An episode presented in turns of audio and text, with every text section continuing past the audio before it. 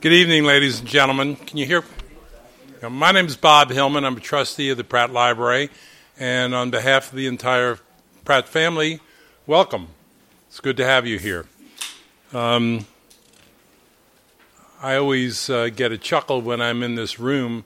My second daughter was married here at the Pratt, and we took the wedding pictures in this room.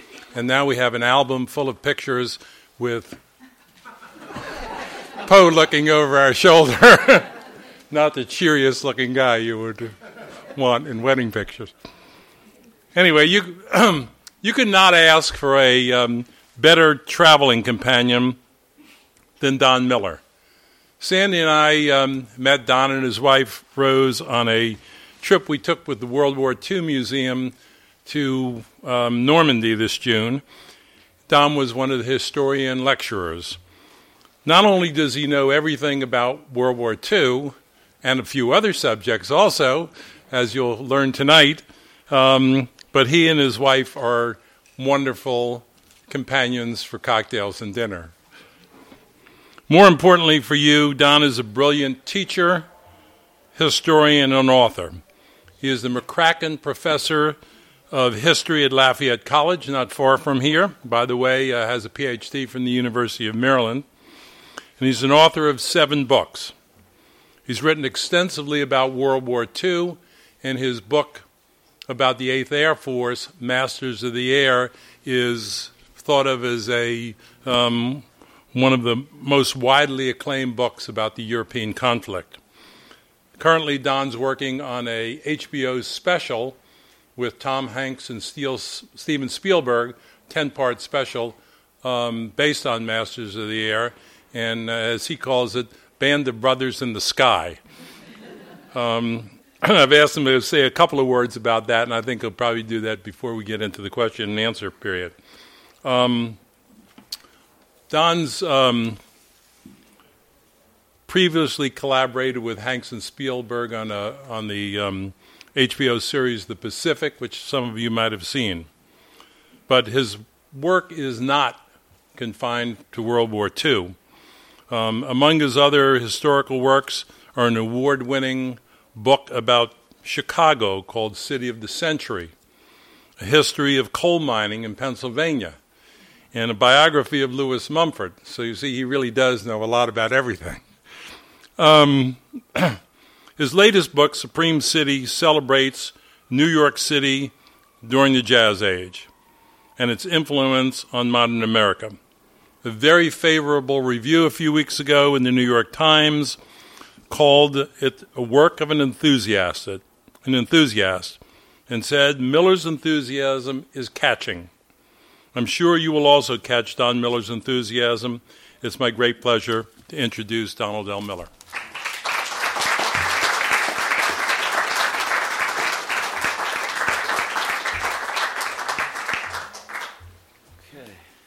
Well, it's great to be here. And I want to thank Judy Cooper uh, for uh, setting up the arrangements and making me feel at home, and Bob and Sandy for um, welcoming to the library and having a wonderful, you know, being wonderful hosts to us. Um, they were, as he said, you know, we were okay travel companions. They were spectacular travel companions. And I learned that, you know, um, Bob plans all the trips, and uh, Sandy, the the real travel expert, uh, just in, kind of enjoys them, right? this is a great room. Um, I spoke at the um, Central Library uh, of the uh, New York Public Library, and they have nothing like this room. I mean, this this is really really special. It's haunting. Well, um, this is City of the Century. It's my tenth book, and um, hopefully not the last. and um, it's, a, it's not the book I set out to write. Quite a number of years ago, when I launched into this project, I had intended to um, take on more. Uh, not to be hokey, but you know, to take a bigger bite of the apple. And um, I was gonna, I was gonna do um, all of New York, all five boroughs. And in this book, I, you know, I don't do that. And I was going to do New York from the end of World War I right through to the beginning of World War II, the interwar years, a subject I've been teaching for, for many years. But when I got into this story, as usual, you know, a book kind of, Barbara Tuchman's right, a book kind of comes up and grabs you and, and tells you, you know, what's to be written. And I came across this story within a story, and that's the story of the rise of Midtown Manhattan, the area straight across the island from 42nd Street up to Central Park. And uh, actually, unbeknownst to me, and that made it exciting because it was new, um, this area was a, a relative backwater in 1919. There wasn't a single skyscraper north of 42nd Street in 1919. By 1929, there's this sudden and spectacular eruption of construction in Midtown, and they have as many skyscrapers in Midtown as they have in the Wall Street district.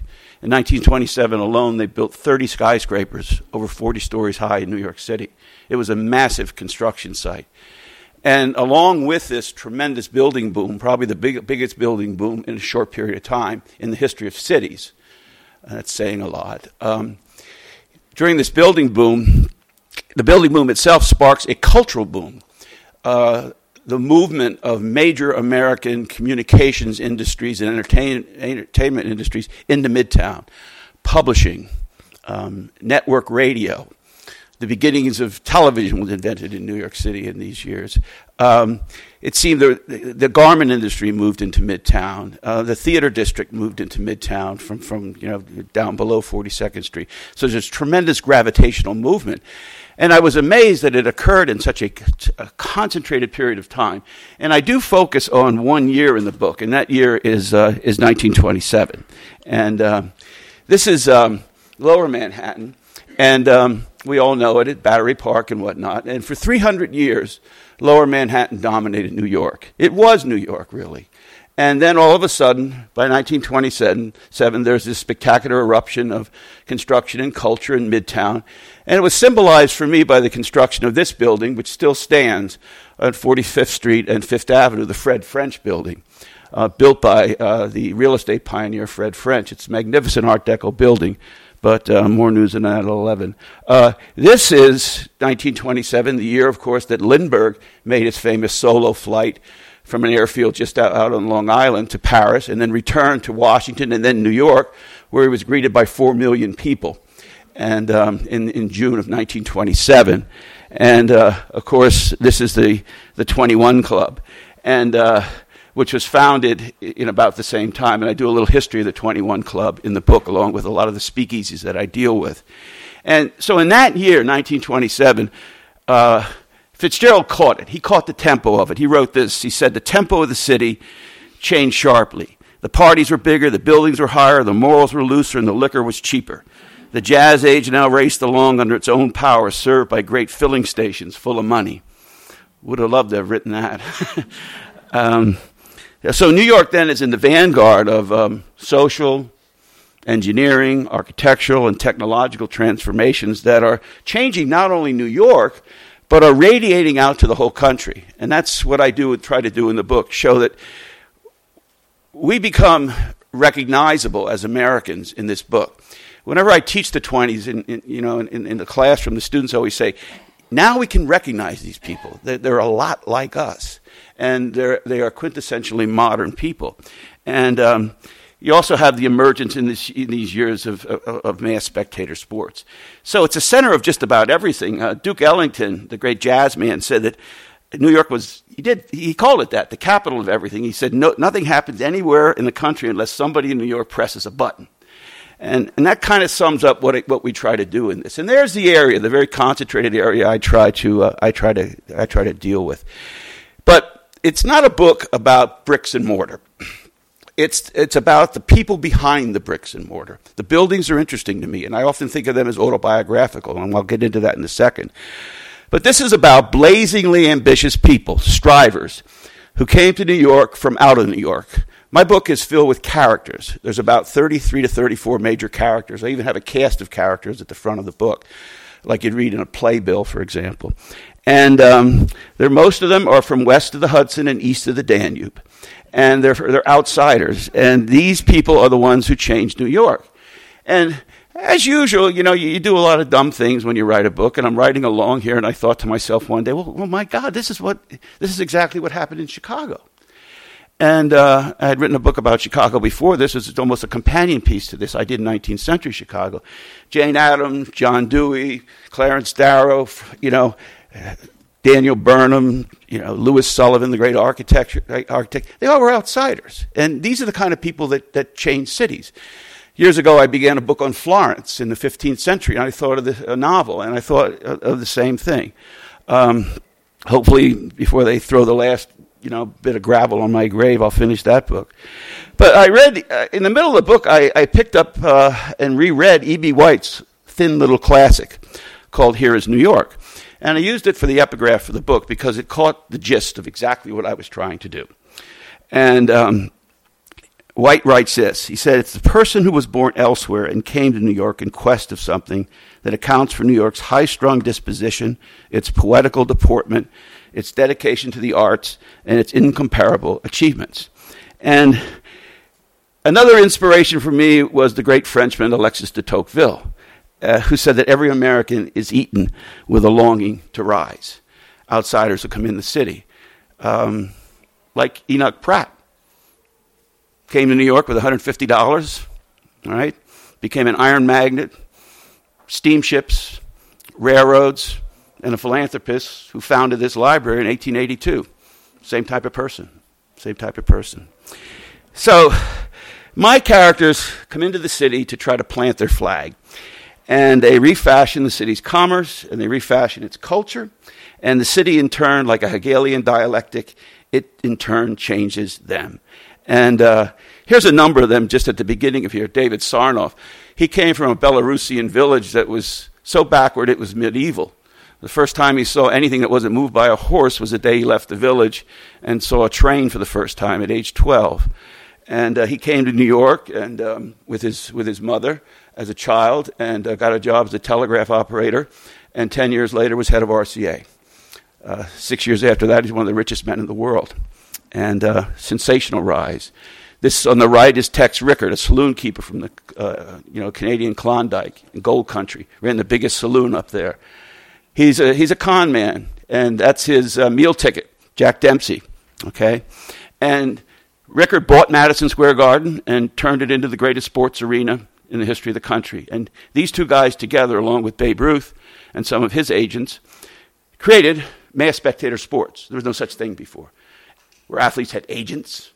Athletes were covered year round, not just during the sporting, you know, during the sporting year, whether it be football, baseball, boxing, whatever. And they're sensationally interesting people. There's a Bambino, you know, you know, uh, another hard hitter, if you will, like uh, like Dempsey, and he changed box. He changed uh, baseball just as much as Dempsey changed boxing. It was all about the knockout in boxing with Dempsey, and it's all about the home run with Babe Ruth as opposed to the old John McGraw, you know, hit and run, bunt, you know, squeeze and things like that, two to one ball games, you know, lasting hours and hours. And uh, so the Babe's a character in the book. And this is Joseph Patterson, who comes into Chicago, part of the famous Patterson. Joseph Medill Patterson, his great grandfather, was a friend of Lincoln and founded the Chicago Tribune. And this is a gigantic Chicago newspaper family. He split with them. He was a socialist for a time Later, he was a hard died in a wool capitalist, but he founded the New York Daily News, the first American tabloid. And of course, what was the news all about? It was about crime, it was about sports, it was about mass entertainment, it was about the movies. And a lot of my book is about that. It, it was started in 1919 on a shoestring, and um, his mother wouldn't release the family fortune to allow him to get into what she called gutter journalism. And um, by 1926, it's the most read newspaper in the world, not just in New York City. Okay, far outdistancing the New York Times. So these are the kinds of characters. And then finally, Jimmy Walker, the, the, the savvy, classy mayor of New York who was brought down by, uh, by corruption in 1932. Uh, they investigated him from, from his nose to his toes, but they were never able to nail him on anything. So he got away scot free, but he was forced out by Franklin Roosevelt who was running for president in 1932 and didn't want a scandal uh, coming out of New York, you know, uh, uh, jeopardizing his chances for the nomination in 1932. Walker's fantastic, really bright guy, and I think most of the biographies on Walker substitute anecdote for analysis, and he's a serious guy who did a lot of good for New York. Um, he just, it just wasn't up to the job. He didn't have the moral courage to stand up to Tammany Hall, and he didn't have the perseverance to really push through big projects and stay with them. So he didn't have sustainability. But he's a colorful, glittering 20s type of character, bouncing from party to party, from engagement to engagement, from gala to gala. One night he was at a Polish fest, and then he went to an Italian fest, and then he showed up at a Jewish fest. And just before he walked in the room, he put on a yarmulke, and he went dancing into the room in his stylish outfit there with his toothpick shoes, you know, those pointed shoes. And he had the yarmulke on, and some woman yelled from the audience, Circumcision next, Jimmy? And he said, No, madam, I prefer to wear it off.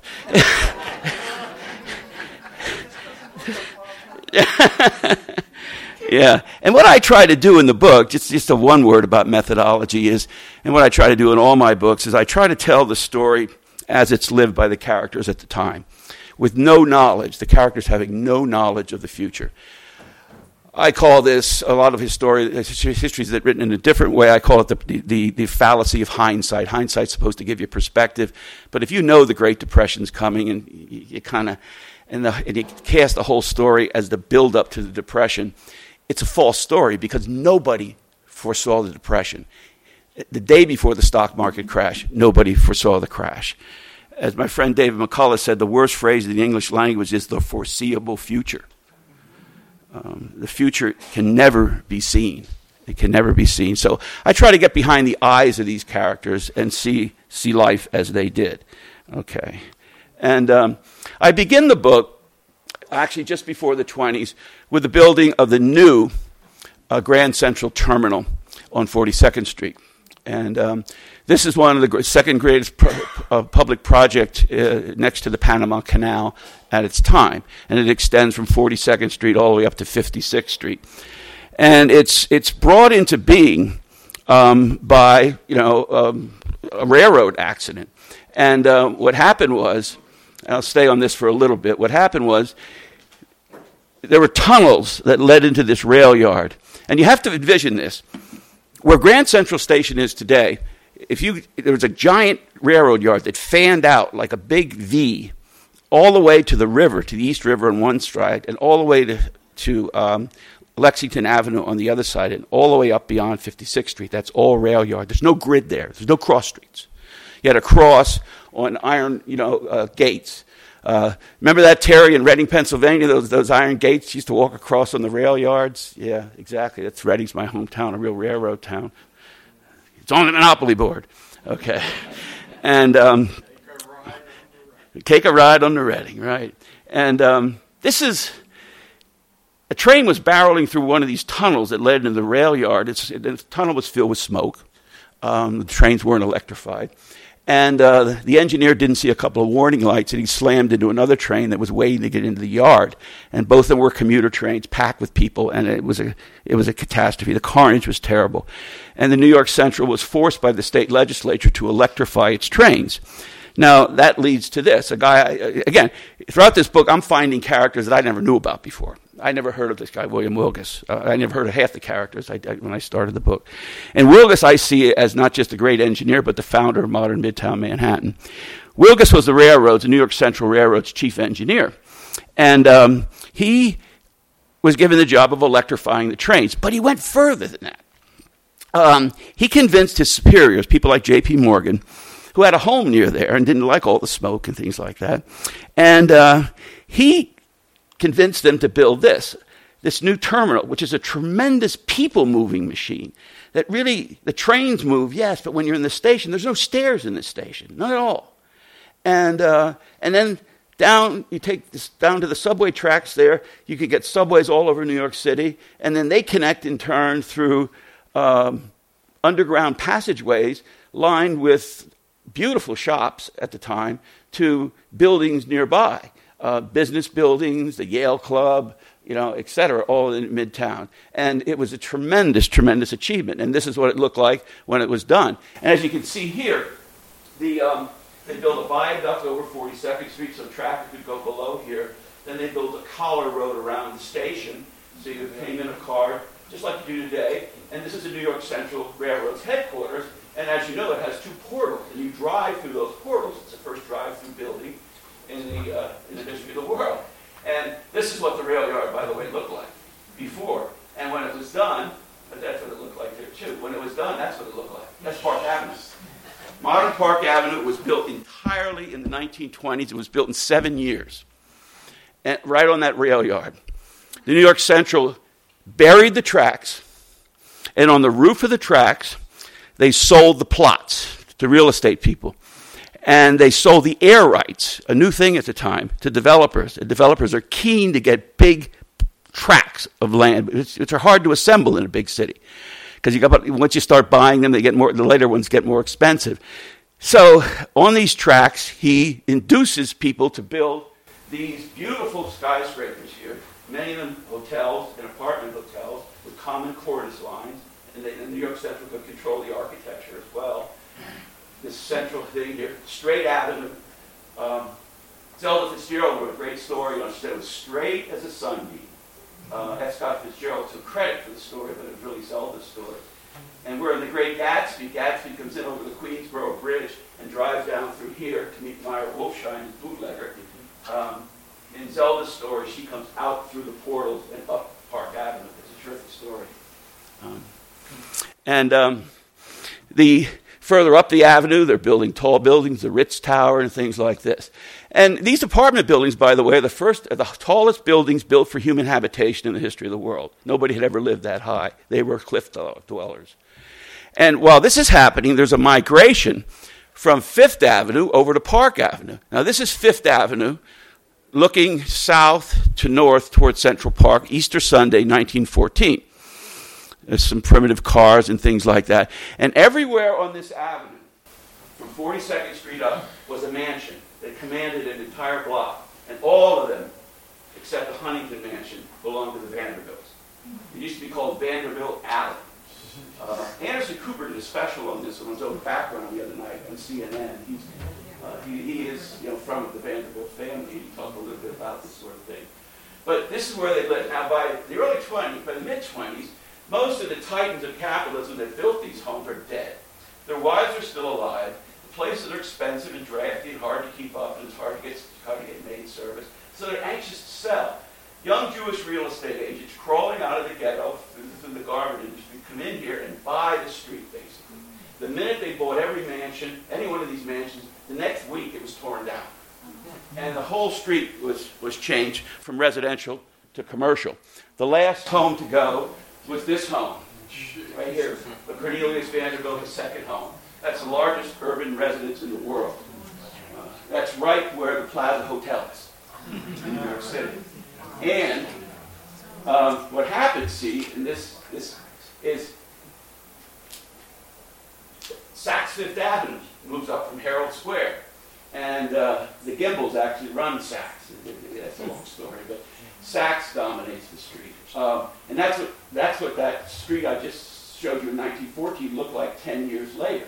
It's almost completely commercialized in, in, in, this fashion. And there it is again, with some of the early trolley lines and, and cars and things like that. And it's the most expensive retail street in, in, in the world. Final shot, you get a sense of the perspective of that Cornelius Vanderbilt second mansion. Now, he sold that out um, to a guy named Goodman, who was a started out as a, um, a garment maker from Rochester, New York, came to New York with $15 in his pocket. And uh, he bought the building and razed it to the ground, and he built Bergdorf Goodman.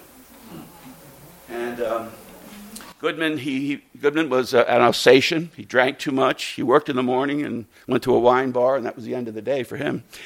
And uh, Goodman was a hustler. And uh, eventually, Goodman, after he constructs it, he lives in the tower. It's not exactly a tower, but it's an upper story here. And they had a penthouse here. He'd work in the morning, and every afternoon he'd go up and listen to the Yankees on the radio. He loved Babe Ruth. And now he wasn't allowed by law to live in that building because under New York City code, only custodians can live in industrial buildings.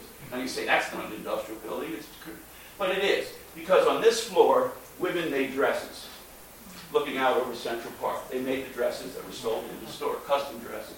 So it was an industrial building. So Goodman, a good Democrat, went to see Jimmy Walker, and Jimmy Walker changed the city code. And, but actually, he didn't have to change the city code. He simply designated Goodman and his wife as custodians. And, and so surely they were the richest janitors in the history of the world. Uh, and, uh, and right across, right down the street on the other side of the street, these two women moved in uh, and created the modern beauty business. That's Elizabeth Arden, okay, Canadian farm girl. Um, came to New York with nothing, with a loan from her uncle, and uh, helped to build with Helena Rubinstein from Krakow, the daughter of a kerosene dealer, escaped to Australia, escaped a, a, an arranged marriage that her parents had set up, and arrived in New York City, and they transformed women's culture. Um, powder and paint were considered sinful things in 1920, 21. Only actresses and, and fast living working class girls wore makeup.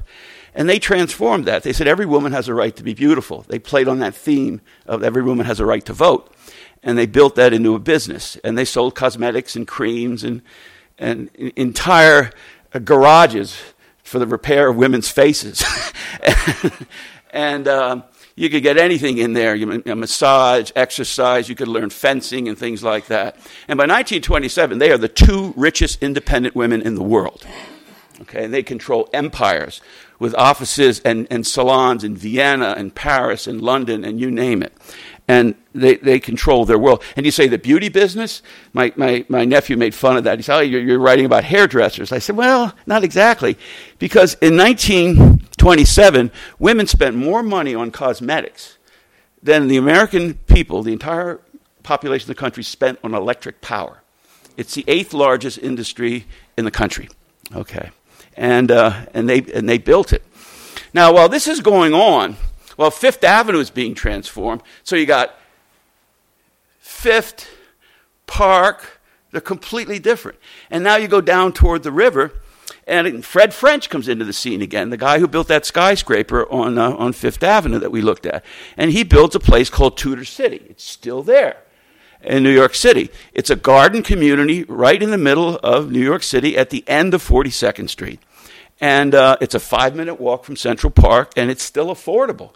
Originally, it had a golf course, a miniature golf course, you know, beautifully decorated and things like that, in the Tudor style and things like that. And I still think it's a model not only for gentrification, but for um, livable places in the heart of cities that, that, that don't bust your pocketbook. And um, uh, French was another one of these characters that just absolutely came out of nowhere, like Walter Chrysler. Walter Chrysler is from the Texas Plains.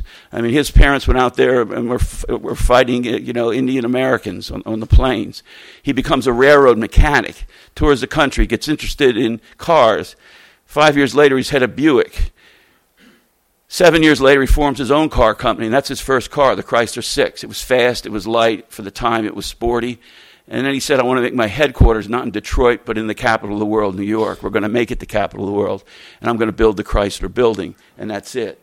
Um, and Chrysler bought out um, a, a, developer that had intended to build a tall building. He bought the architect as well.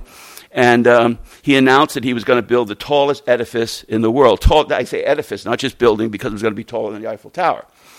So um, this is 1928. And when he announces it, all the papers, of course, write it up, and the tabloids are all over it, especially the Daily News. But his announcement sets off what's called a sky race because some developers down on Wall Street at 40 Wall, that's a building that uh, Trump controls now. And uh, they said, We're going to best him. We're going we're to go higher than Chrysler. So there's this sky race that's going on in the newspaper for nine months. And in October 1929, the papers, all the New York papers, declared 40 Wall the winner and Chrysler was angry. And he wasn't, wasn't going to accept defeat. So what he does is, inside the building, the tower, while it's being constructed, he orders the construction in secret of this thing here called the Vertex. It's just a steel tower. It's 180 feet high, a needle. It's still, of course, on the Chrysler building. And he built it inside here. And then on one October day, the day before the stock market crash, up it went. Not a single person in New York noticed it. They thought it was a crane up there. And a couple days later, Chrysler announced, gotcha. and uh, when, they, when they put it up, Chrysler, the architect, and one of the developers stood seven blocks away. They thought, that, they thought the whole thing was going to topple over. It, it, it stood. And for a time, at 10,046 feet, uh, 1,046 feet, it was the tallest building in the world, but only for 11 months. And that's when the Empire State Building went up. Okay. Le Corbusier, the architecture critic, called it hot jazz in stone and steel. And uh, I think it's a near perfect representation of Midtown style, its speed, and its romantic excess. And uh, William Van Alen's the architect. Not a lot of people know him. Not a lot of people know any New York architects, actually, unlike Chicago. And he built it with this, this, this, the reason it's so gleaming today, it doesn't have to be cleaned. It's built with this thing, but uh, it, it's, it's, a, it's, a, German steel called Nirosta steel, made by the Krupp Works in Germany. And um, it, it, has Nirosta steel, all the trim in the building is Nirosta steel. But one of the nice things about the building is it's very accommodating inside. You walk in, and of course, maybe you've visited next door to it, Grand Central Station, so you're right across the way in Grand Central with its magnificent, you know, dome and uh, its ceiling. And the Chrysler building has an equally magnificent ceiling built by a guy named Edward Trumbull. But this one's dedicated to workers, the physical workers, the laborers who put up the, the skyscraper. And I think it's New York's commanding artistic testimony to the workers who built its Art Deco skyscraper. And it's been cleaned and looks really good. It's a great trip uh, into, the, uh, into the lobbies of these buildings around there. And then diagonally across the street, that's what the whole area starts to look like by 1929 in Midtown. Um, diagonally across from the Chrysler building and directly across from Grand Central uh, is the Irwin, Irwin Chanin building. That's still up today, 56 stories high. It's the fourth largest building in New York.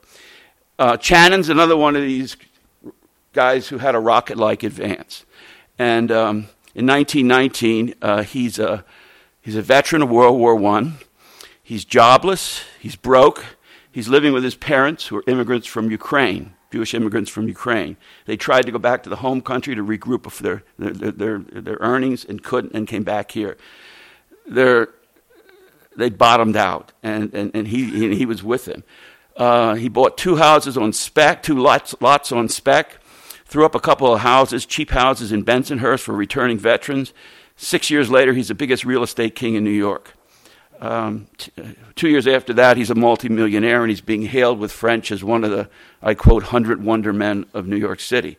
And what's great about this lobby is you walk in it, and this is again architecture's autobiography. The theme of the lobby, it's right on the lobby as you enter it, is City of Opportunity. It's a celebration of the city that helped him rise from nothing. And, but he doesn't just put it on the city. He said, You've got to have certain attributes to make it in the city. And he lays them out, you know, luck, drive, you know, ambition, all those sorts of things. And every little piece of Art Deco uh, decoration in that lobby is a celebration of that idea of the, uh, of the city. He also thought of the city as theater. He built six theaters in New York, legitimate theaters. Two of them are still standing. And he wanted his building to look like theater. So he put floodlights, 600 floodlights, all around the building, and he lit up the tower at night. And if you were over in Weehawken, it looked like kind of a, an island floating in the sky that little top piece there like that. Uh, these guys are these guys are terrific. I mean, they really are. And so, 42nd Street, and there he is, Irwin Chanin. Um, I was giving a lecture at the uh, New York Historical Society, and I, I met his uh, for the first time. I met his granddaughter, and um, met a lot of a lot of people like that on that trip. Now, here's what here's what 42nd Street looked like uh, in um, 1931. There's the Daily News building, which is built by Raymond Hood. We'll come back to him. Joseph Patterson, of course, builds that for his tabloid newspaper. There's the Chrysler Tower. There's the Chanin building. There's the Lincoln building. And notice the reason they're calling it the Valley of Giants. They always refer to the skyscrapers in lower Manhattan as the mountains of Manhattan because they're so close together. They, they form like a mountain chain. They're squeezed together. These are real towers. And, and they symbolize aspiration in a, in a beautiful kind of way. And uh, uh, this is a result of that 30-year burst I, I, I, talked about. I talked about before, and this is Raymond Hood, the builder of the Daily News building. He's from he's from Connecticut, and um, he's he also built a, a, an interesting place called Rockefeller Center, along with a bunch of other architects. And he's a real style setter. I think New York creates, you know, everybody talks about the Chicago style of architecture, and it's real. And, it, it, and the consummate architect of the Chicago style is Frank Lloyd Wright. But the um, New York, we never have a thing called a New York style, but I think there is a distinctly New York style, and I think his buildings and Fred French's buildings call it up. And it's characterized by those setbacks that we talked about. Um, notice how the building, you know, is a slab to fit a tight space. And then you set the building back like this, back, heavy base, back, back, back. And the architects didn't want to do that. Um, because why would they? They want to build a block and rent out more space. And so it's going to be easier to sell. Okay? The developers who hired the architects, they're, interested in that kind of but they couldn't. New York zoning laws call for these setbacks. So legislation, not just the free market, determines how these skyscrapers look. And the purpose of the setback is to bring sunlight and air down into the streets of New York City as best it can. And so that's why those buildings in New York, uh, the Art Deco buildings, have those setbacks. And of course, the best example of them is Rockefeller Center. We'll go around and, and see those setbacks there. Um, Ely Jacques Kahn, one of the great architects in New York, said it was a style born of necessity. It's a good idea. Necessity, we had to do it, but we made the best of it. And um, this is Fred French, the originator of the French building, and um, that 38 story skyscraper I talked about before. I found about Fred French, I was reading a Don DeLillo novel, The Underworld. And in the, in the underworld, these two women, a, a, mother and a daughter, walk into the lobby of this building. It's a Fred French building. And one woman says, Who the hell was Fred French? And uh, her daughter says, Well, I don't know. And uh, I wish I, I, I, I, actually wrote to DeLillo and I told him, You know what? These two women in your story actually lived in the same neighborhood in your novel that Fred French lived in real life. He went, Oh my God. didn't, know, didn't know that. And uh, Fred French started the same way. He's selling real estate out of a coal cellar in 1917 in the Bronx. He's, he's living with his mother, and 10 years later, he's worth $10 million. And uh, his architecture is architecture is autobiography, too, I think, in a lot of ways. But having seen all these towers, the, the building in New York I like the best is this one. Um, and this is a hotel now, and it's a Raymond Hood building called the Radiator Building. And it's it's right across Bryant Park, right across the public library on 40th Street in New York City. And the reason I like it is it's not commandingly tall. It's, um, it, it, it's only 21 stories high. It's, it's hardly a skyscraper. It's all black brick. It's beautifully, beautiful, lit up at night. Maybe you saw the, um, a famous painting of this building at night. Anybody know it? George O'Keeffe. Yeah. And she did a beautiful building in there. From her hotel, the Shelton, which was right down the street, where she lived with the, the photographer, Stieglitz. Uh, this is his first skyscraper in New York. He had built the Tribune Tower in New York City, in, in Chicago. That was his first big commission. He didn't expect to get the commission. The day he got it, he said he stayed drunk for 26 hours. And, uh, and then he went out, his wife went out in a taxi and paid off all their bills they were living in penury with one child, you know, and, uh, and just struggling along. And now he's a world commanding architecture. But it's built across from a beautiful small park, a neoclassical library. It, does, it has a great sense of the street and everything else, and, and, and isn't like those overwhelming towers. There it is at night. I don't have the permission to use the O'Keeffe painting, but there it is, uh, the building lit up at night.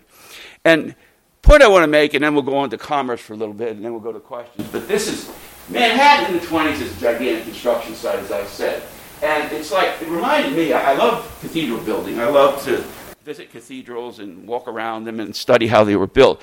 And the skyscrapers are built like cathedrals. They're built with steel frames, they're, and the walls are hung from them. Uh, they're not load bearing. These are Gothic, you know, uh, uh, cathedrals. They're not load bearing walls. The walls are, uh, you know, are, are, are hung with glass, and because they're not necessary. The inner buttress the buttresses and the inner construction holds it up. And so it is with a steel frame, where you just hang the, the walls from the steel frame. But people love to come and see this um, as street theater. And it really was street theater, high steel construction. These boys were, they made movies about them, they wrote them up in Collier's and other popular magazines. These are the Sky Boys. And notice, no safety harnesses, okay? And uh, no construction hats. Nothing. Yeah. And up where the birds don't fly. And um, probably the biggest show in town, up high, was uh, the rivet gangs. And the whole town was bang, bang, bang, bang, bang, those rivets going like this. This is before welding. And uh, there were all kinds of efforts to, to create anti noise legislation in New York. It's too noisy because of the rivet guns. Imagine this gigantic construction. They're also building the Sixth Avenue subway at the time. So, this is a rivet gang. It's made up of a guy called a heater, a catcher, a bucker up, and a gunman. Now, what does all that mean? Well, this guy, a guy went up there, maybe on the 67th floor, laid a board down between two steel beams made from Bethlehem steel or I used to work, and he would then have a charcoal furnace. It's just like the charcoal furnace, you have a charcoal stove like you have out in your backyard to make your hamburgers. And he'd put rivets in there, okay? And when they were red hot, he'd pull them out with tongs and he'd whip them up 76, 80 feet to two, three stories up, and this guy would catch them with his glove. That, that is his bucket, okay? And, uh, and then what would happen is this guy, these guys would then um, put, it, put it in here like this. This guy would hold the other end of it here. He's the bucker up, and this guy's the gunman. And he would just hold that pneumatic drill until that rivet, which is like this, is smashed like this and has a mushroom cap. See the mushroom cap thing? Mm-hmm. That's a finished rivet. And they could do that in about 50 seconds to, per rivet. But it's pretty dangerous work. And, uh, um, and, and, and, and there's no, you know, there's no safety nets either, not just for the men, but for the rivets. So a lot of these rivets would fall to the streets below. And you can imagine a rivet falling from 67 stories red hot. And, uh, you know, it's like a, a malevolent missile. It could go right through somebody's head. And, um, but that's the way they worked. And, uh, and these guys lived in Gowanus, and most of them that built this building, the Chanin building, were Mohawk Indians. They came from a reservation on the St. Lawrence River.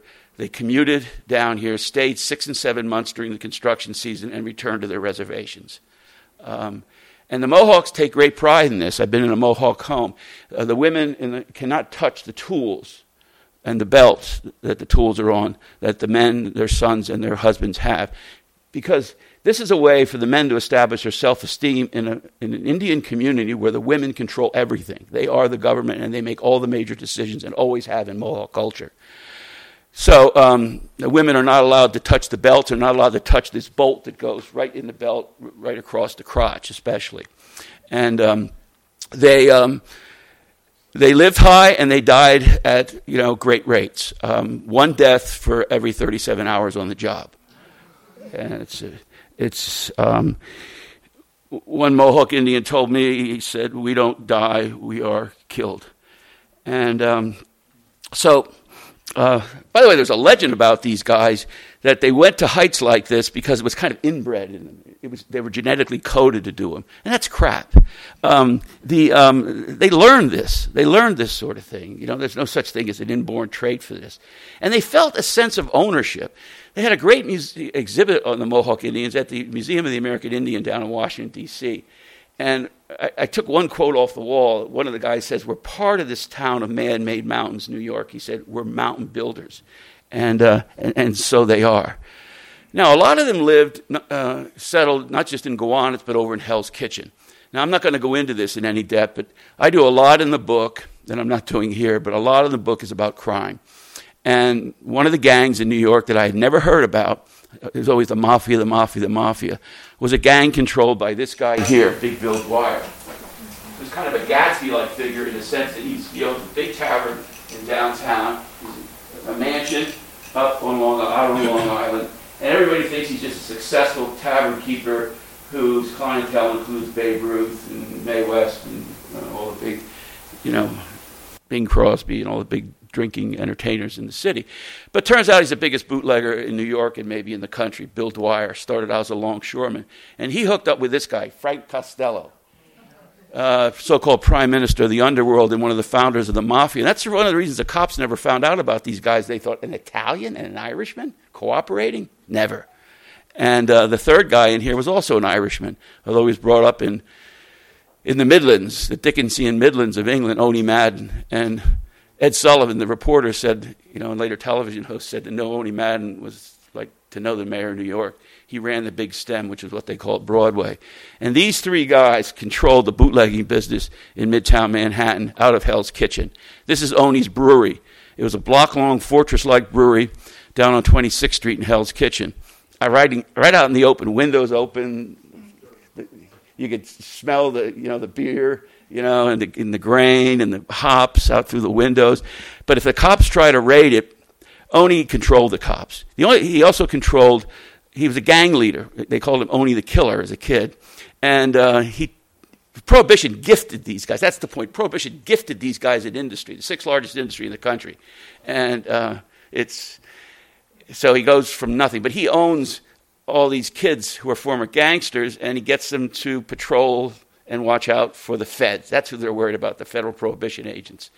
And if a federal prohibition agent agents attempted to make a raid on it, what Owney would do is he hit a little switch here, turn a little valve here, and all the beer foaming Owney Madden's uh, lager is called Owney's number one, would go down into the New York sewer system.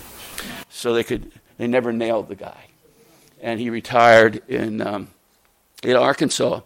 And uh, when he was operated on to take out all the gunshot wounds that he had as a kid, the nurse on the operating table was Bill Clinton's mother.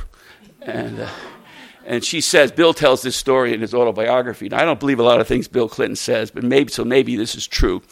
But when they opened him up, his mother's told him that it looked like the galaxy. It was all glittering in there, you know, from the bullet shots. There were six or seven of them that they pulled out of the guy. Anyway, um, he was gangsters have to have a, a, place to sell their booze and a place to hang out, so they bought clubs like the Texas Guinan Club. She was queen of the night in New York, the big nightclub hostess in New York City, and Owney set her up in, in business. Here's her small club, and the crowds waiting that night for the for the, for the king of the night, Jimmy Walker, uh, to arrive. Now, New York is the city that Owney drove around in in a big Duesenberg with his buddy George Raft.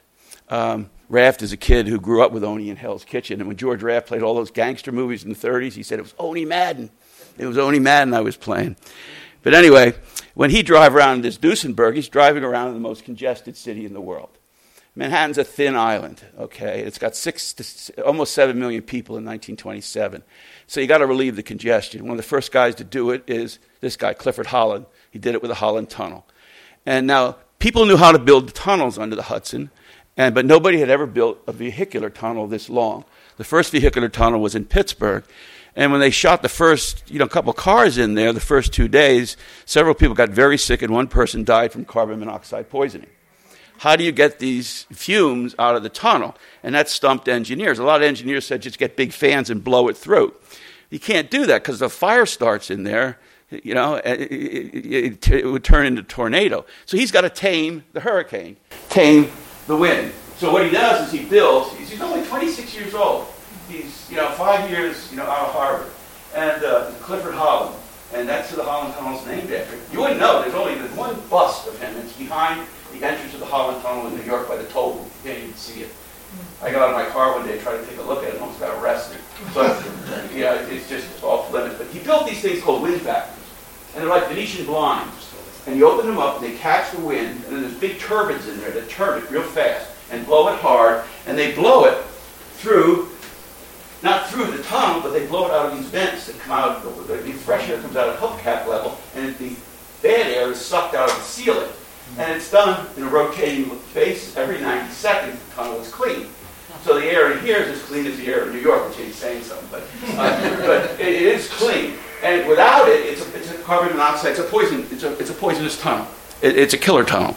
And so every tunnel in the world built after this for, for vehicles, including the Lincoln, uh, is built this way. And Holland is still the longest tunnel, longer than the Lincoln in New York, in New York City. Now, while they're doing this in 27, there's this big debate in New York now about throwing skyscrapers up to 100 stories tall and crowding, crowding out the Chrysler building and everything else. And they're going to do it without putting in a lot of transportation infrastructure. The nice thing about what New York did here is when they built big, tall, they built infrastructure to carry cars and human beings.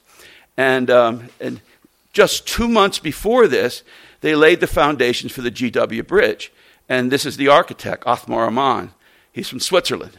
And he came over here to study architecture and stayed and became the greatest American bridge builder ever. He built every major bridge in New York after the Brooklyn Bridge, culminating with the Verrazano Bridge, the last bridge, by the way, built in New York City. But his consummate achievement, of course, is the GW Bridge. And what's cool about this bridge is the narrow, is the thinness of deck. And a lot of people didn't think that decking could handle 16, 17,000 automobiles. This before they even built a second deck underneath it. Um, a lot of sick jokes about that, calling the second deck Martha and all that. But um, the, um, that's what it looked like in, in the construction stage. And he liked too, uh, well, he didn't like it first, this, but the aesthetics did, this beautiful steel bracing. Guy wrote about Lewis Mumford, love that. That's industrial architecture at its very, very best. It form follows function, and there's no extraneous orientation on it. It's cool, like a well-built knife or a beautiful boat. And uh, but Holland, you know, uh, excuse me, um, uh, Ammann felt that he wanted to clad it with granite. But the Port Authority, who, who, who, paid the bill for the bridge, didn't have the money for it. It's the Depression, 1932. So they left it open. And he got to like this accidental art. And all its other buildings, the White Stone, you know, the Midtown, you know, all the other buildings in New York, City, all the other uh, uh, Ammann bridges in New York have this sort of thing. Uh, Gay Talese wrote a great book about the Verrazano Bridge, and he interviews Ammann in his hotel in Midtown, and he has a telescope, and he'd sit there and watch all his bridges. You could see them all. Yeah. And his wife said he would genuflect when he, when he drove across the GW. It was always his, uh, always his favorite. And the last of these construction efforts, the one side that was of New York Midtown that was really ignored and is only coming back now is Hell's Kitchen, where all, a lot of these characters came from. And the GW, along with the highways that lead down from it, like the West Side Highway and Riverside Drive, bring a lot of traffic from New Jersey, Bergen County, into Midtown and Bergen County and you know this creates Bergen County as a suburb of New York and a lot of this traffic goes through Hell's Kitchen now, Hell's Kitchen before the problem was the trains. They ran on 10th and 11th Avenue. They ran straight down the middle of the street. And a 50-year period, they killed 600 kids uh, playing in the streets. So New York dictated that in front of every one of these trains had to be a New York cowboy, a kid or an older man on a horse with a lantern or a flag warning pedestrians about that. Maybe you read Mario Puzo, The Godfather, but he wrote a real novel once called Fortunate Pilgrim, which is a wonderful novel. They made it into a film starring Sophie Loren. It's a wonderful novel about him growing up in Hell's Kitchen, and one of the characters is one of those urban cowboys. And then they, Jimmy Walker uh, forced them to raise the tracks, which they were, and then they drove these tracks right through buildings, and they became obsolete by the 1950s, but that's the High Line today. That's the High Line. That's the origins of the New York High Line. And finally, you know, the one business that stays in Midtown it actually moves further up from the east side as a garment industry because it had to be close to buyers. It had to be close to Saks. It had to be close to, to magazines and, and radio for advertising. So the fashion dresses, the high end dresses are made in New York. And the low end stuff, the mass produced stuff, is made in towns like I live in, eastern Pennsylvania, Reading, Pennsylvania, Scranton, and places like that. And same thing happened with publishing. Publishers stayed in Midtown to be close to magazines, radio, eventually television, the advertising business. This is Horace Liveright, founder of one of the great New York firms in the 1920s. They had to stay there. But the books are made, you know, Simon & Schuster makes its books in Scranton. Um, so to another, a couple other presses, John Updike wrote a great story about going to watch his books made in Scranton. But um, the firms were had to stay in Midtown, and Liveright's a great story. I try to tell the story of publishing in New York, and in 10 seconds I'll tell it to you here. These guys, like Liveright, a gambler from Philadelphia, stockbroker, gambler, also gambled on plays, hit on some, big Dreiser novel, American Tragedy, big hit on Broadway, Dracula, but most of them spectacular failures. He drank too much.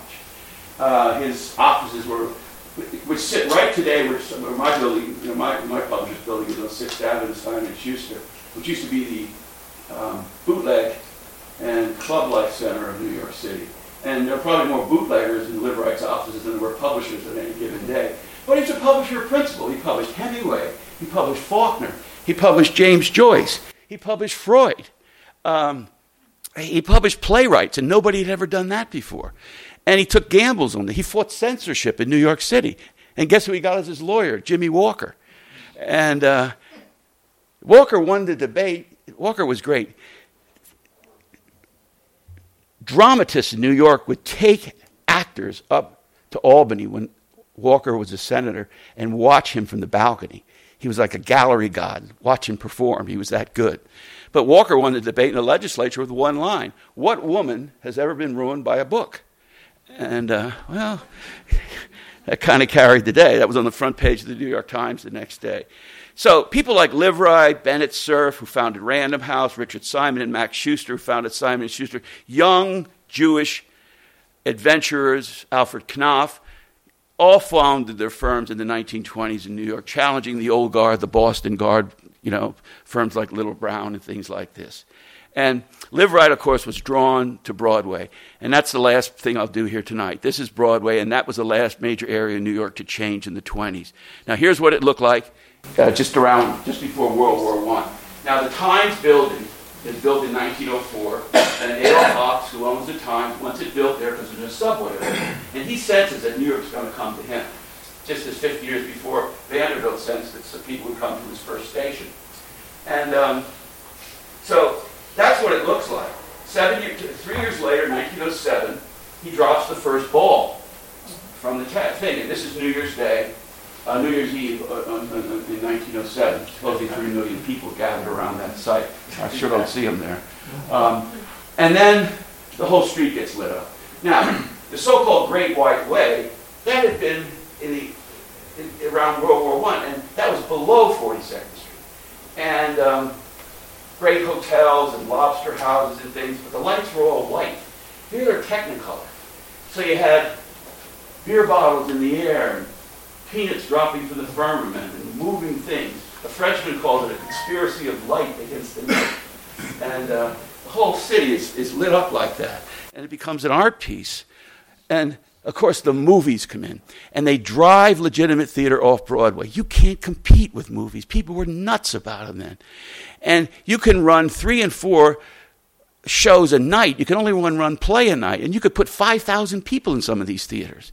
So you couldn't pay the rent to, to run a legitimate theater on Broadway. So they are where they are today on the side streets. And the movies commanded it. People would come pouring out of the subway stations and they go to places like this, the Roxy. This is opening night in the Roxy, 1927 March. The spotlights are out and things like that. That's a bad slide, but it's the best I could do. And inside the Roxy, it was opulent. People made fun of it. Like one critic said, "Oh, it's the largest theater since the fall of Rome." you know, you know, and and this is this is you walked into the lobby, and a New Yorker did a cartoon of this. There's a, there's a lady standing here with her kid, a little boy, and he looks up and he says, Does God live here? and that's what it But everyone made fun of the quiche and everything like that. But Roxy didn't care. Uh, Roxy was out for the common people. Uh, a Queen steamfitter making $1.50 a day could take his wife to see a double feature, no reserved seats, and get treated like a Rajah by some of these uh, well-drilled ushers. Our, Roxy used to be a Marine Corps drill sergeant. And these kids lived right in the building, and he trained them. And they had little kits with, with smelling salts in it, and mints, and flashlights, and things like that. And there's the inconspicuous looking Roxy on the radio. And um, what an interesting character. He, another guy I didn't know. He, um, he's born out, he was German, but he's born out in the, in, in, the Minnesota timber country. He comes to New York, he doesn't make it, he joins the Marines, fights in China, comes back and becomes a book salesman. And he sells books up in my region of the country, up near Scranton, Pennsylvania. And he goes into a tavern. He loved hot dogs. And he goes into this tavern and he orders a hot dog and he sees a real good looking w- woman behind the bar, the owner's daughter. So he comes back again and again, and the owner said, Look, if you're interested in my daughter, put her on an apron and become a bartender. And you're going to have to stay here for a year and a half till I get to know you before you can date her. So Roxy did that, and he got a, he, he made extra money playing minor league baseball in Scranton. That's where he got the name. His name was Rothafel. He got the name Roxy, and uh, he marries her, and he says to the old man, "You know, you have a, a skating rink out back here." Yeah, we use it for skating. They live in a very Slovak neighborhood, which is my origins. And he said these Slovak miners come in here and they, they start skating. They can't skate, and then, and then it turns into a, a drunken punch out. So we had to close it down. So Roxy said, How about we do movies? Movies, what are movies? Roxy went to Scranton in, in the middle of a winter in the snow. He walked 10 miles to Scranton from Forest City, where this tavern was located. He bought a couple of uh, two reel movies and he showed them. Uh, he bought the projector. He hired a, a, a pianist from the local church and, or, and an organist, and um, he sold tickets. Uh, he even uh, created an interesting thing. He dipped this is so hokey, it's unbelievable. He dipped um, sponges in rose water, and, um, and then he put them in front of a fan and blew the, the, the, fragrance of rose into the room, and he did that for the Rose Bowl parade. So he, he, he, called it smell-o-vision. And, and the guy, guy, and, and here he is, making it, making it in New York City. He goes on the air. See, in New York City, they bring him in here because he can turn theaters around. And they didn't have enough movies in the 20s to fill the theater, enough good movies to fill these big, capacious theaters. So they had these things called prologues. And the prologue would last longer than the movie. The prologue would last like four hours. And they'd have 186 piece orchestras, ballet, they'd have clog dancers, circus animals, everything else. And people came for the prologue. Marcus Loew, the theater uh, impresario, says, We don't sell tickets to movies. We sell tickets to theaters. And Roxy ran the prologues. And here he is announcing one of the prologues on radio. They said, Why don't you go on this new thing called radio in 1922? So he starts announcing that. People start writing him letters, and he creates a variety show. The first American variety show on radio with the actors in the prologue sitting around him on couches, kind of like that. First, you know, Jack Paar, if you will. And he goes on radio. 1927, that guy on the left, David Sarnoff, buys him puts him on the air on NBC. And in 27, Sarnoff founds the first national radio network in the world. And that's his mentor there, Giuliano Marconi, who he worked for as a kid. And uh, this is his biggest rival. He came into town the next year, Bill Paley, son of a Philadelphia cigar maker, but he's rich. Uh, Sarnoff didn't like him. Uh, he was only eight years younger, but he called him kid. And he said, You know, I made my money from nothing from a Belarusian village. This guy had it handed to him. But this guy is the one, Paley, who hooked entertainment permanently to advertising. And the radio is the first major industry that is subsidized entirely by radio.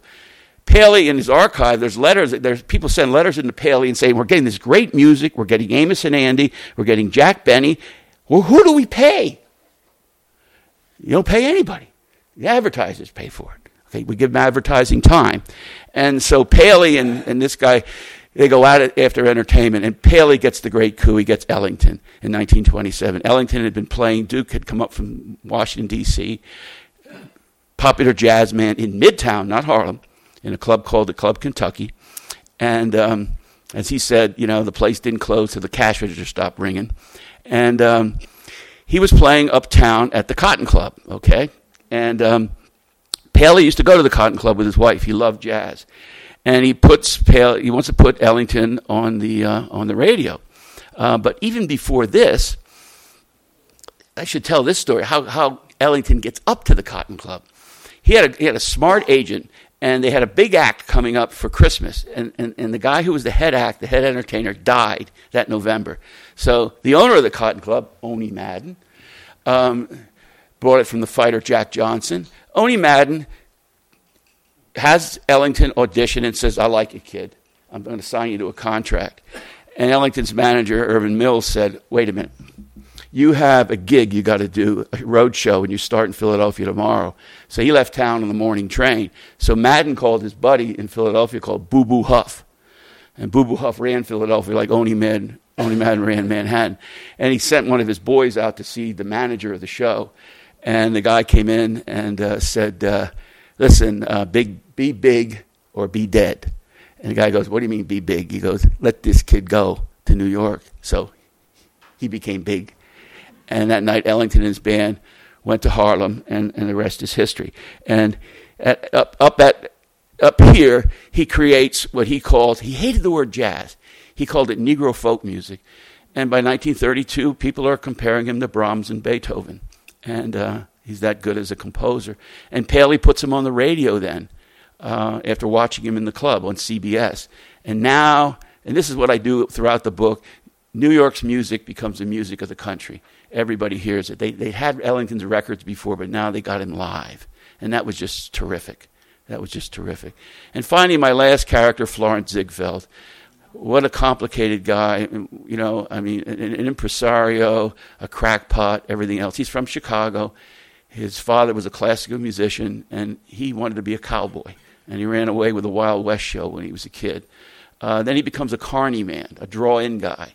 He, he hired a, a, strong man named Sarnoff, uh, and, and, he, uh, uh, Sanoff, and he brought him in.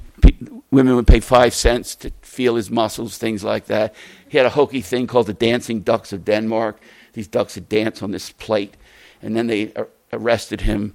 Uh, the animal suppression, the animal rights people came in. They found out that the ducks were dancing because there were gas jets underneath the uh, the iron thing. So he, he, he's a charlatan, and he founds the you know he founds the Follies. Of course, the Follies run for like 17 straight years. The glorification of the American girl, quintessential light entertainment, you know, and uh, very sexist and everything else. And all of a sudden, this master of light entertainment stuns the world with Showboat. Showboat. Hey, listen. There's AD and BC. Before Showboat, after Showboat. That's the American theater the theater is never the same. This in Oklahoma changed everything. The, the plot came right out of the, mu- the music and the plot were integrated perfectly. And in this show, black and white are on the stage at the same time. And it's a story about racial miscegenation, a pretty hot topic. The Shuberts were all over him on this, and they wanted to suppress the play and but he had the guts to do it. He also had the guts to hire Duke Ellington to appear on stage with 60 of his showgirls in, in, in, a, in a, a production called Showgirl. And then he gets William Randolph Hearst, the newspaper mogul, to subsidize the building of the Ziegfeld Theater just off, just off Broadway. And I think, and this is the end of it, I think that Ziegfeld, for me, when I was doing the book, I thought, you know, it's Fitzgerald's age, the jazz age, but you know, F. Scott Fitzgerald was rarely in New York. Um, he was mostly in Europe during this period of time, and I think it's uh, it, it's a guy like Ziegfeld that captures the energy of New York, the gambling nature of New York, the uh, the risk taking in New York City. This guy would go into the baccarat tables in France and he'd bet and lose fifty thousand dollars a night uh, he gambled wildly on everything, and uh, he's a he's a complicated character too. He's he's a tremendously dynamic man, um, and uh, and yet he couldn't communicate face to face with people. He would send people directly across the hall from him telegrams. He sent up to hundred telegrams a day. Uh, one of his friends said, "If he dies, sell Western Union short." And uh, this this guy who hired the best comedians in the world, the, the very best comedians in the world. He, he, never was seen to laugh. So, and yet he and his wife Billie Burke, the famous actress, they lived like Romans uh, and entertained like Romans on a, on a, place called Burkeley Crest up on the uh, up in the Hudson, and they had uh, pet menageries. They had an elephant, pet elephant for his daughter. They had pet bears called Tunny and Dempsey. And, uh, but Ziegfeld captures all that. And he captures what was lost too because he bet it all on the stock market. He bet it all. And, and he lost. He was in town that day. He was so cheap, he was fighting somebody over the building of a sign in front of his theater, a small sign. And he was fighting for $55. And that day, his telephone operator wasn't back at the company when his broker called him and told him to sell everything at 9.30 in the morning. He came back at five and he was flat broke. He never regained his touch, this famous Ziegfeld touch. He dies alone in 1936 with a quarter million dollars worth of debt. Uh, that year, Fred French dies too, and he's, he's about $200,000 into debt. But what they built, that Manhattan, is a great place. And, and actually, it was a Chicagoan that summed it up. He said, By night, the skyscraper looms in the smoke and the stars and has a soul. And that's Carl Sandburg and that's Midtown Manhattan. Okay, thanks. I appreciate it.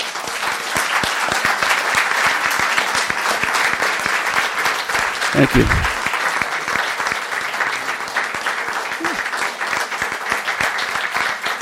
Thank you very much. I'm happy to take questions. I have one from the back.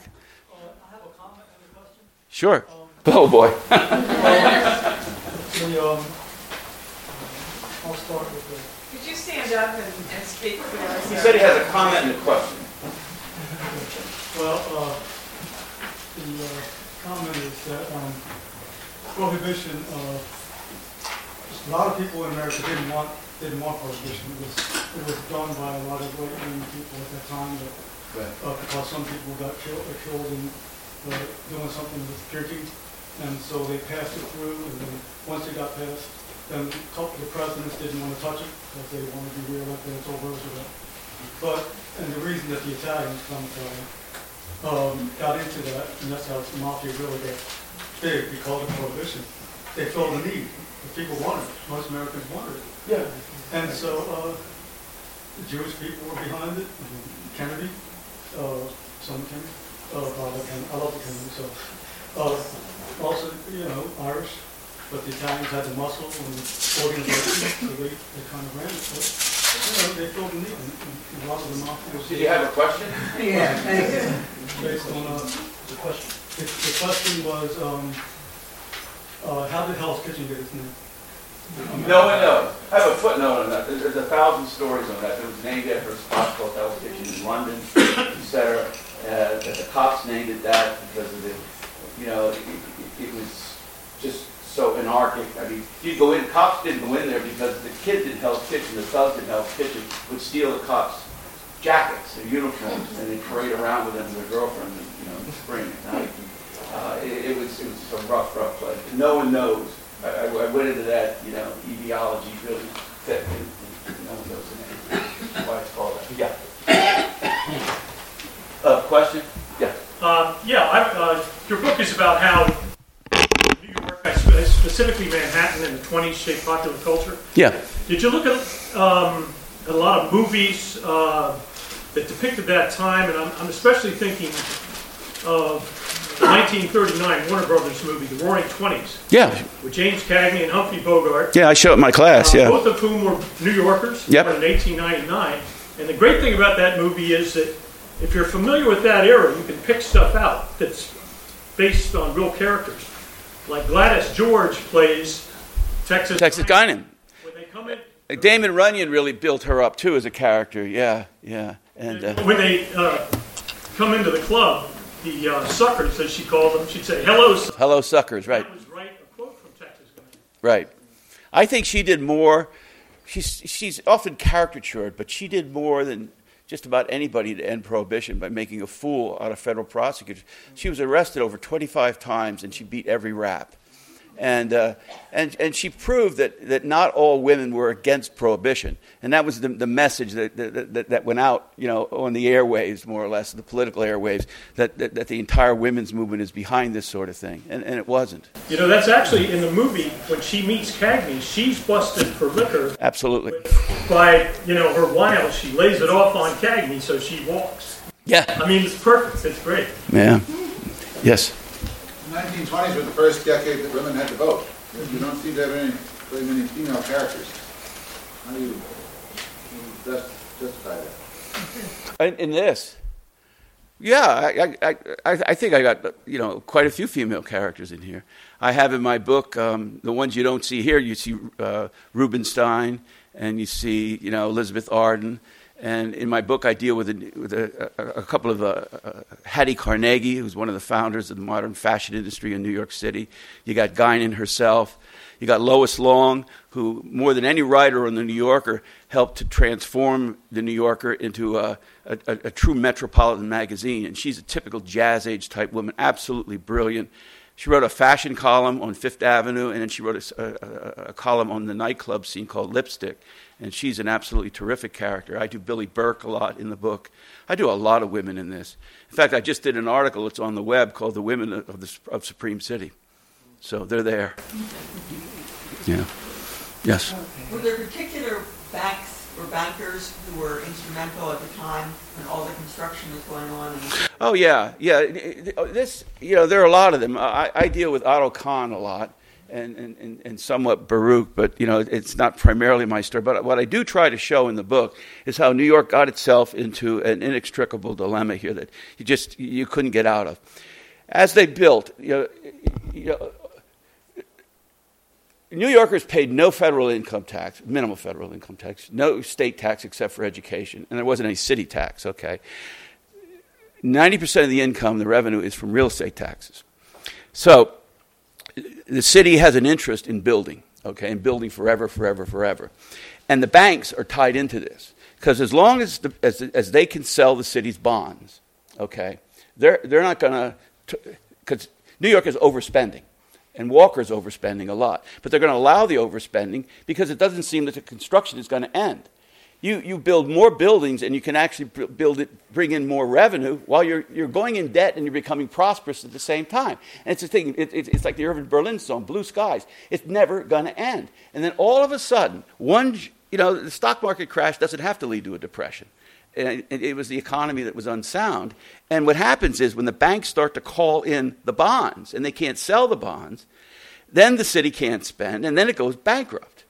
So I think the banks are complicit with the city in this, in this, this surge, this construction surge that was fueled by real estate. Um, it looked like something that was never going to stop.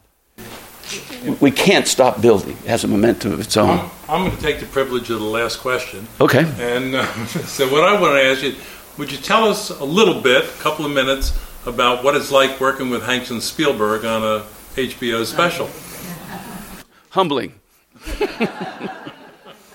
well, um, I had worked with them before in a mi- very minor role, and um, when we did a film called The Pacific, um, uh, Hanks had called me and said, our, our problem is that we have individually good shows, but the shows don't seem to connect. And so I was brought in to try to help to make them connect. And we couldn't have Alistair Cookes sitting in a leather chair doing the job.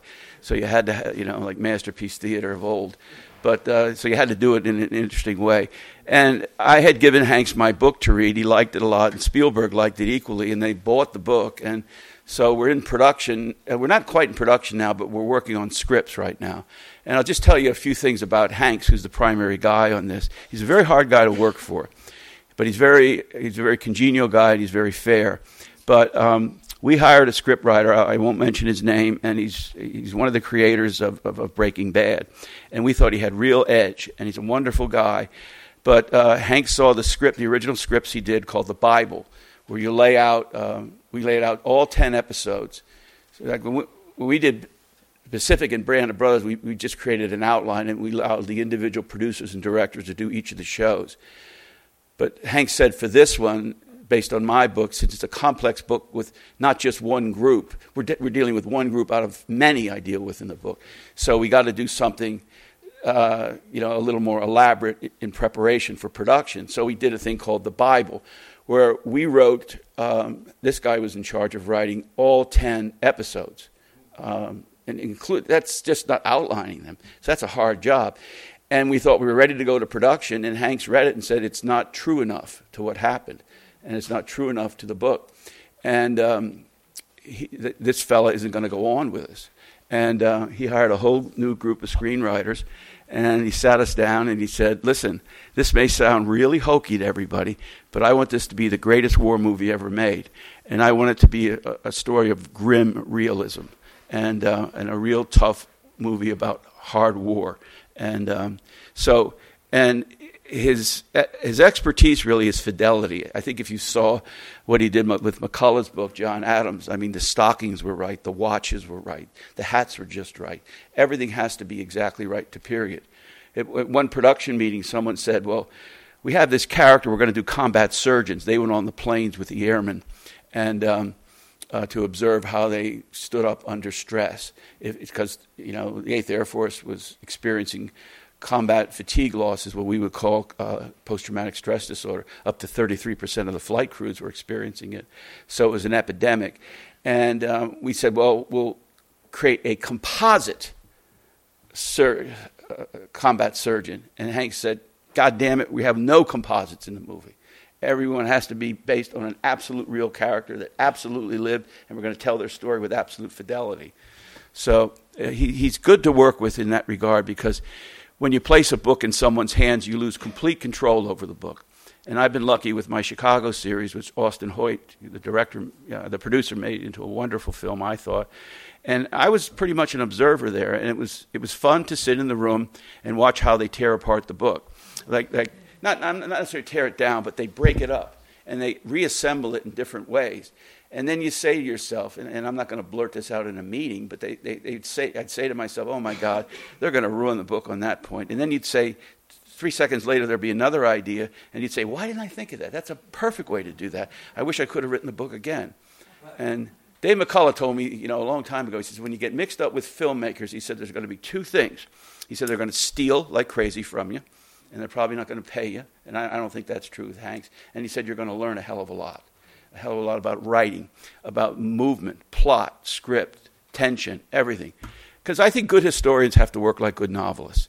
Um, we as historians have an obligation to tell stories. His story, S T R Y. And I think history is often lost because of that. And Hanks is a great storyteller. His favorite book is a book called Stoner. And it, it's a novel um, by, by, the author of another fantastic book on, on, on, on Augustus Caesar. And uh, but um, the, um, and it's all about a teacher. It, it's, it's to a lot of people a boring book about a teacher, but now that everybody knows Hanks is reading it, it's selling like crazy. And uh, John Williams is the author, and it's a wonderful book. But Hanks is a born teacher. He loves to teach. And I'll tell you one final thing about working with him, and this, has, this doesn't have anything to do directly with the, uh, with the film. I made a film with him, which he allowed me to produce, and uh, it was an HBO show called He Has Seen War. And after we finished that, it was an arduous, uh, the last day of finishing it, we were really tired. And we really went out on the limb when we asked him to do some promotions for the World War II Museum, and which he has his heart in. He and Spielberg were two of the founders of the museum. In fact, we're doing this wonderful tour, and I'll have some uh, propaganda on the tour available later on of the 8th Air Force bases in East Anglia in May.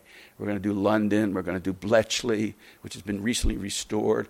We're going to do the underground war rooms at Churchill. We're going to do the plotting rooms where they plotted the Battle of Britain uh, in a bunker where the women moved around those planes, you know, with those long sticks and things. So it's going to be a great tour, and that's, that's in May. But, um, uh, and hopefully that's where we're going to be, uh, we should be ready for production at that, uh, at that point. And now I forgot the point I was making before because I was rambling on. Yeah. Okay, so, so he stands there and he comes out and he does a, does a nice little thing. He, make, he makes a joke at first. He does a nice little thing, and the producer goes, Perfect. He said, Nah, it was crap. He did 17 of them. took us two and a half hours. He did 17 of these 30 second pro, same one, same one 17 times, till he thought it was right. And He's not doing it for anything, you know, but you know, for the museum, and he just has that sense of professional professionalism about it. And I always tell that story to students, you know, when you talk about you don't want to revise your paper once, okay, okay. So yeah, he was a great guy to work with. Great guy. Thanks a lot.